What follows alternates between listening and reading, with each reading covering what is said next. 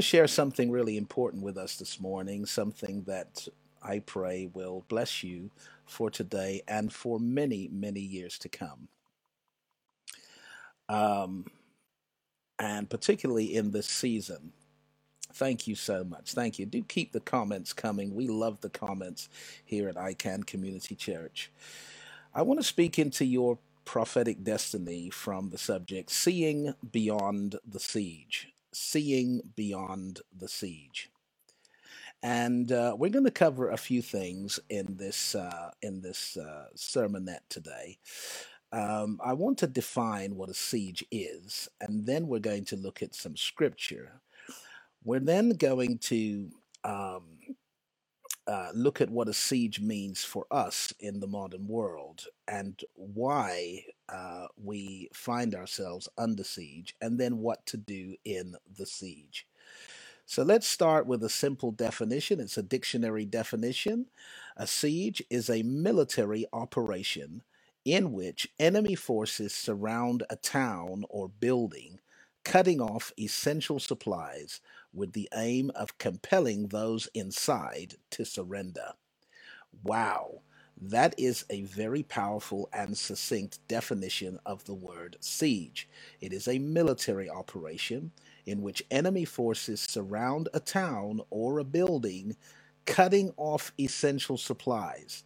The objective or the aim is compelling those inside to surrender. And so I'm going to go into uh, a passage of scripture, an episode in the life of Elisha the prophet. And this is found in Second Kings chapter 6, verses 13 to 17. And I'm going to give a little context to the reading before I read it. Uh, what happened is that uh, the king of Syria declared war on the king of Israel, and these two countries were at war. And uh, the Syrians um, had developed uh, a strategy, uh, a battle plan to secure victory, and they positioned their troops at strategic locations. And yet, every time they would position their troops or mount an assault, they uh, they they found out that the Israelites were a step ahead of them. In some cases, two steps ahead of them, and the king began began to suspect that there was uh, a spy in the camp, someone leaking intelligence to the to the Israelis, so that uh, they would be several steps ahead in the battle. And so when he began to inquire among his his inner circle, uh, who here is for the king of Israel, they said, None of us is for the king of Israel, but there is a man. There is a man, Elisha the prophet. He is telling the king of Israel what you are discussing in your bedroom. Wow. Don't you just love the Bible? It's just epic. Uh, they said, King, none of us is a spy. None of us is working secretly for the king of Israel, but there is a man. He is a prophet. His name is Elisha, and he is telling the king of Israel what you are discussing in your bedroom, in your secret chamber. He has ears that can hear beyond walls, and he is your problem. He's giving Israel a strategic advantage over you by giving them advanced information and intelligence so they know where to go, where not to go, what to bring, what not to bring. And so here's where we pick up the reading. And he said, That's the king of Syria. He said, Go and spy where he is, that I may send and fetch him. And it was told him, saying, Behold, he is in Dothan. So he was in a small town city called Dothan. That's where Elisha was. And now the king of Syria found out where he was.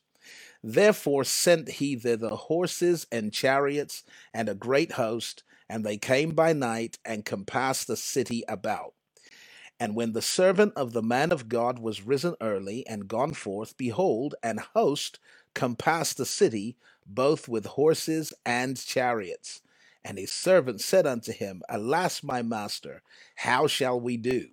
Well, let's just pause there and get the story. So, the king of Syria has sent a host out against one man. He has sent horses and chariots against one man. And he has sent so many that they have literally surrounded the city of Dothan. There is no way in, there is no way out. He now has the city under siege. And in the morning, the servant of the man of God, the servant of Elisha, rose up, probably looked out on the rooftop, rubbed his eyes, and what he saw horrified and terrified him. He saw horses and chariots of the Syrian army just on every side. He went, no doubt, round every side of the rooftop, and he realized we are completely surrounded by an enemy army. They found us, they know where we are, they know who we are, and they have surrounded us. And he started crying to Elisha and said, Alas, my master, how shall we do? In other words, what are we going to do? And here is Elisha's great answer. And he answered, Fear not, for they that be with us are more than they that be with them. And Elisha prayed and said, Lord, I pray thee, open his eyes that he may see. And the Lord opened the eyes of the young man, and he saw. And behold, the mountain was full of horses and chariots of fire round about Elisha. Oh, glory to God. Hallelujah. This is such a powerful episode in the life of Elisha, and it speaks to us today loud and clear because many of us have found ourselves under siege, particularly in this time of quarantine and lockdown. There's an invisible enemy, a global pandemic. It has claimed almost 30,000 lives in the United Kingdom in a matter of weeks. And this is unprecedented. Every nation of the world is locked down and closed for business. All modes of transportation uh, effectively shut down. Even if you wanted to get away and go away somewhere, there's nowhere to go and there's no way to get there. That, my friends, is called a siege. And in our personal lives, we experience siege. In our personal lives, we experience siege. You know, we are nationally experiencing a, a siege. We are globally experiencing a siege. But that does not compare with the personal sense of siege that each of us is experiencing on a daily basis. You are under siege when you are surrounded. That means there is trouble on every side. It doesn't matter which side of the rooftop you look, there's an enemy. You look to the left, there's an enemy. You look to the right, there's an enemy. You look ahead, there's an enemy. You look behind, there is an enemy. In fact, someone once defined the word circumstance as the circle in which you stand. And each of us is standing in a circle. And as we begin to look at the different facets and aspects of our lives, literally the enemy has positioned his troops right there. We're feeling it not just in our physical health, but in our mental health and in our emotional health and in our relationships and our the quality of our domestic life. And we're feeling it in our finances in the economy of the nation in our personal finances.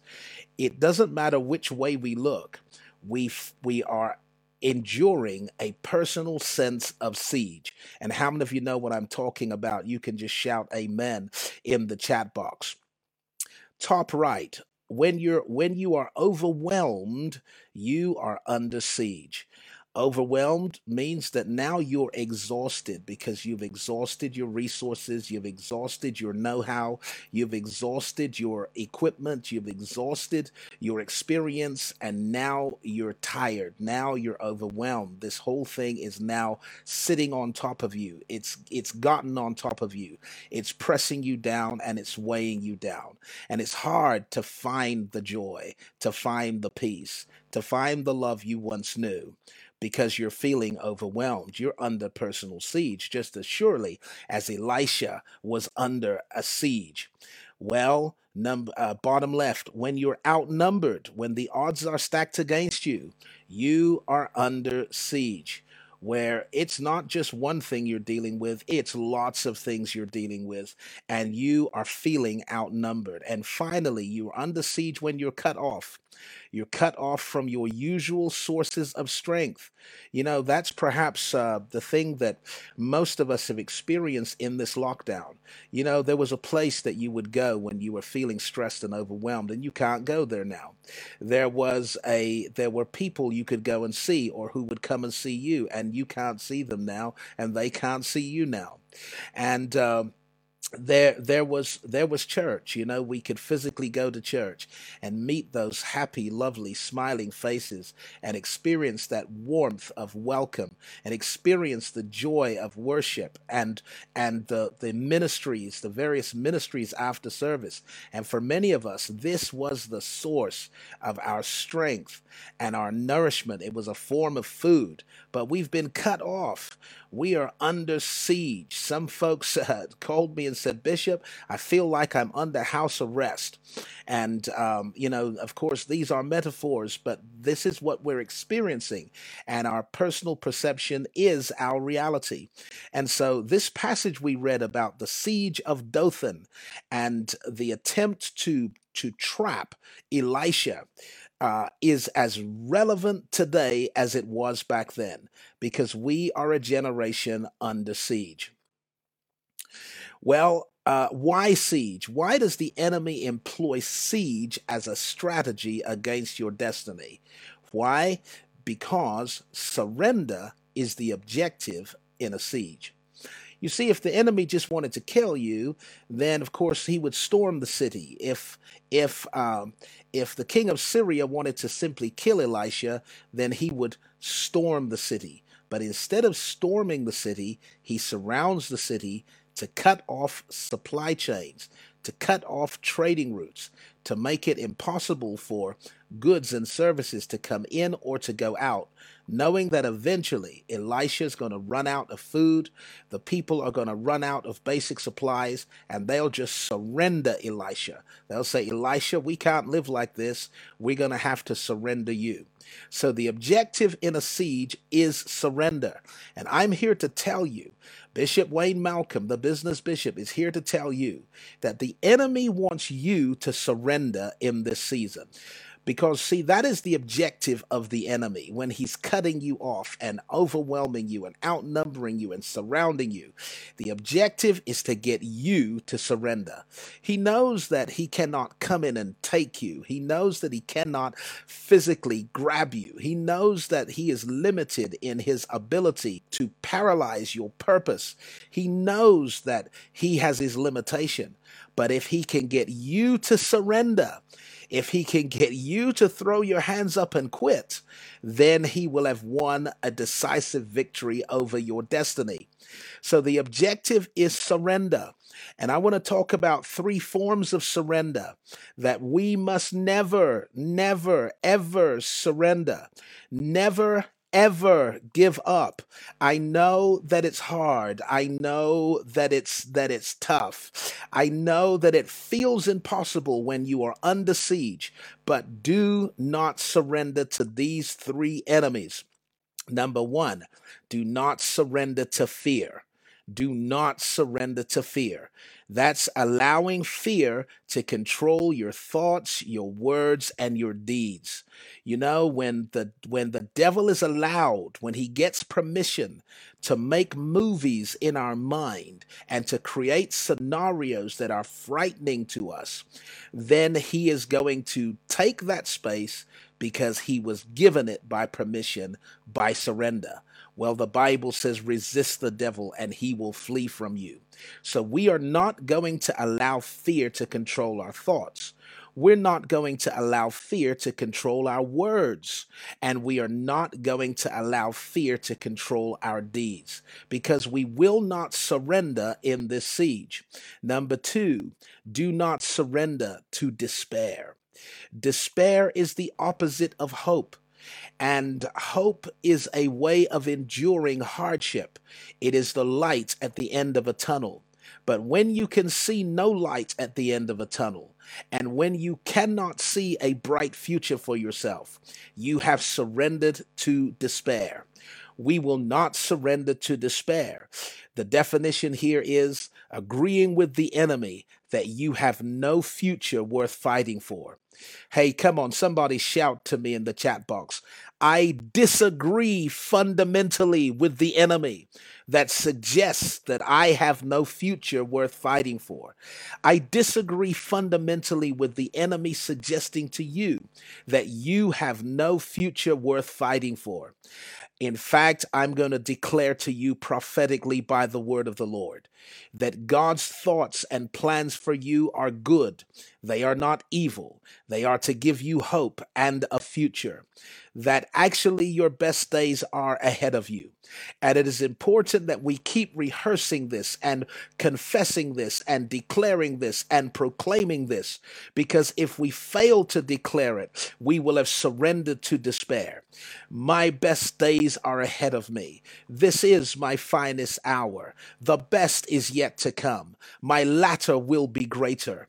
You've got to begin to see victory in your future, uh, deliverance in your future, peace in your future, prosperity in your future, promotion in your future. You've got to begin to see it and declare it and affirm it and celebrate it even in the siege, because this means you have not surrendered to despair.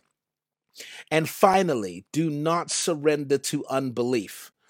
Do not surrender to unbelief. That is agreeing with the enemy that God has abandoned you or that he cannot help you. See, I fundamentally disagree with the enemy that this COVID 19, this global pandemic, this economic reset, uh, this economic earthquake, I do not agree that this is a sign of God's abandonment. Uh, to the contrary, I think that God is all up in it. I think that God is working mysteriously behind the scenes, His wonders to, befo- to perform. I think that the setback is a setup for a breakthrough. I think that God is up to something, especially when you're down to nothing. I will not surrender to unbelief. I will not surrender to despair, and I will not surrender to fear. And somebody shout, Amen, glory, hallelujah. Praise be to God. So now this goes on to the question, What shall we do? And this was the question that Elisha's servant asked him, said, Master, alas, what shall we do? What are we going to do? Uh, we're outnumbered. We are surrounded. We are overwhelmed. We are cut off. What are we going to do? And I love the answer that Elisha gave. He said, Fear not, for they that be with us are more than they that be with them. Then he said, Lord, I pray, open his eyes. Wow, I'm going to say all of that again because it's too rich. Elisha's answer in a siege, which represents the prophetic answer in a siege. It is the prophetic voice of the Holy Spirit speaking into your siege situation and saying to you, Fear not, do not be afraid of the enemy know that those that you have more going for you than you do coming against you. You have to know that there are more on your side than there is uh, on the enemy's side. You have to fear not and know certain things, which is different to feeling certain things. Notice uh, I didn't say you need to feel, I said you need to know. Because the only thing that can counteract the negative feeling, the disempowering feeling, is knowledge, is absolutely knowing. And so fear not, he says, and know that those that are with us are more than those that are with them. this is deep. He was saying, Don't be afraid, uh, Gehazi, which was his servant. He said, Don't be afraid. He said, They are outnumbered. It's not that we are outnumbered, they are outnumbered. It's not that we are surrounded, they are surrounded. It's not that we are overwhelmed, they are overwhelmed. It's not that we are cut off, they are cut off. In other words, let's turn the narrative, let's twist the story, let's find a new perspective, as Minister Allison said today. Let's find a new perspective and begin to realize it is not you that is in trouble. It is the devil that's in trouble. It is the enemy that's in trouble right now. And then you have to see something. This is so beautiful. He said, Lord, I pray, open his eyes. We're not talking about your physical eyes. We're talking about the eyes of your understanding. And we're talking about the eyes of faith. Because faith is a sensory perceptor that allows us to perceive the invisible, to perceive the things that are beyond physics, uh, your faith allows you to perceive reality that science cannot study because it cannot be trapped in a test tube or, or imprisoned by a laboratory. Your faith transcends it. And so the eyes that must be open now are the eyes of our understanding and the eyes of our faith. Because with open eyes, what you're going to see is number one, a strong God you're going to see God strong and mighty and powerful and glorious and triumphant and victorious. That's what we need to see, not after the siege, but before and during the siege. These are the things that we need to see with the eyes of our understanding. And what we need to see is that greater is He that is in us than he that is in the world. How many of you can see it right now? Woo! Greater is he that is in you. That is the Holy Spirit of the living God.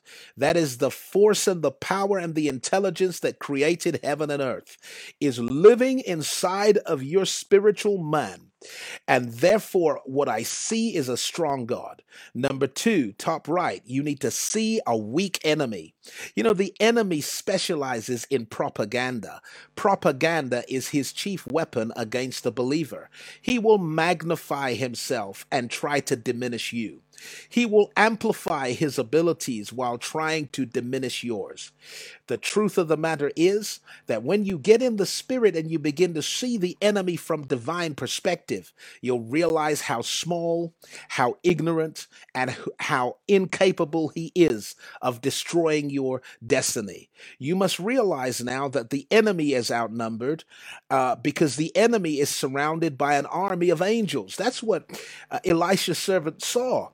He saw that what he thought had surrounded him was now, in fact, surrounded by an angelic army from God. It is your enemy, my friend, that is surrounded right now. It is your enemy that is overwhelmed. It is your it is your enemy right now that is uh, cut off. It is your enemy that is under siege because your enemy made the silly mistake of attacking you. That's how how foolish was that?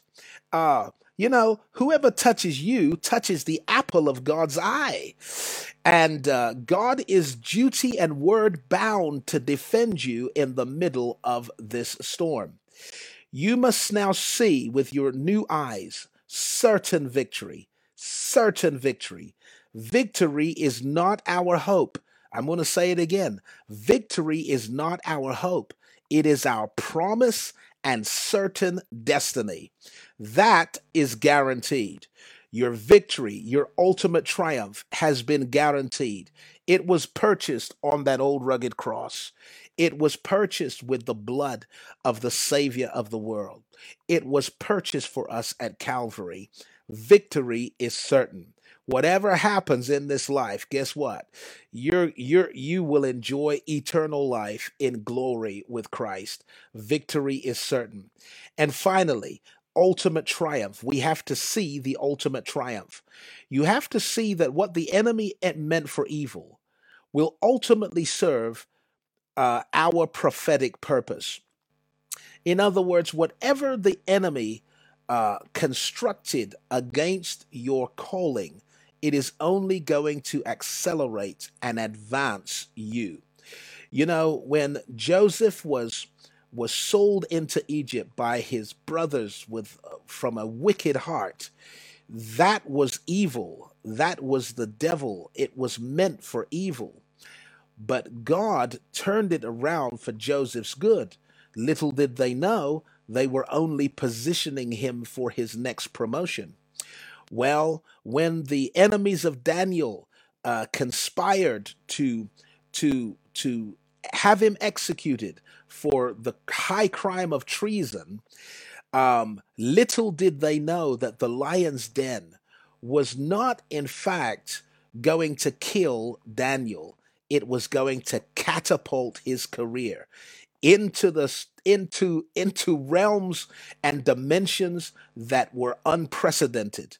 You see, whatever and and and finally, when when the Pharisees, the Sadducees, and the scribes and the Sanhedrin council conspired to have Jesus of Nazareth executed, the Bible says that if the princes of this world would have known what God would bring out of the cross, they never would have crucified the Lord of glory.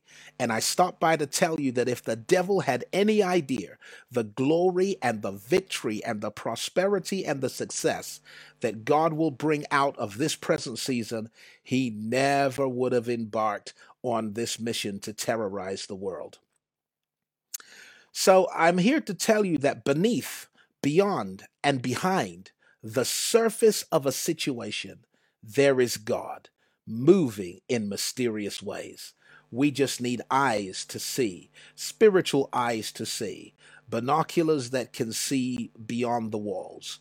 We need to see that beneath, beyond, and behind the surface of your situation, God is moving in mysterious ways, His wonders to perform.